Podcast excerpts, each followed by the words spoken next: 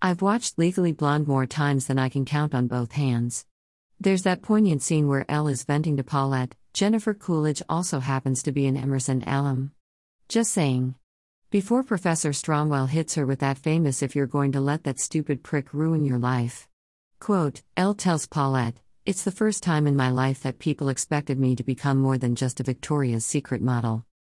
In my first year at Emerson, I learned, I worked, I wanted to cry, but didn't, and I persevered. In my many years in academia, I wanted to give up. Again, I never did.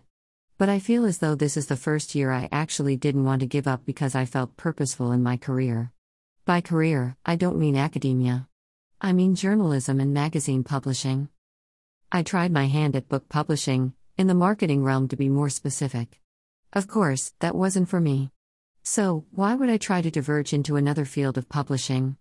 As much as I love to read, I could never market a book for a living. That's not to say that magazine publishing is any easier. Moreover, I not only feel but I know that I haven't second guessed myself completely. It wasn't long until I left said book publishing gig when I came face to face with the reality it just wasn't for me. I've been committed to magazine publishing since I was reading fan magazines in second grade, everything from J14 to Tiger Beat. I write all of this after a fantastic day. I got my first freelance check, I found out that I'm getting an A, the best class I've taken thus far, and I scored my first big girl job in the world of editing. Everything comes in threes. Another thing about second guessing yourself is that you're always left with uncertainty. You can feel this in a relationship, in your course of study, or even in a decision that you made. However, with every decision you make comes a lesson and a blessing in disguise. But don't get me wrong, you can make the best decision of your life. Years later, you'll be able to say either that was the best decision at the time, or again, of your life.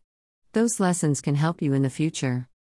The thing about uncertainty is that you're stuck with a mentality that something won't work out. It can thusly make you physically sick or emotionally exhausted. For example, if you're stuck in what you think is a dead end job, you're really not. It's just a means to an end.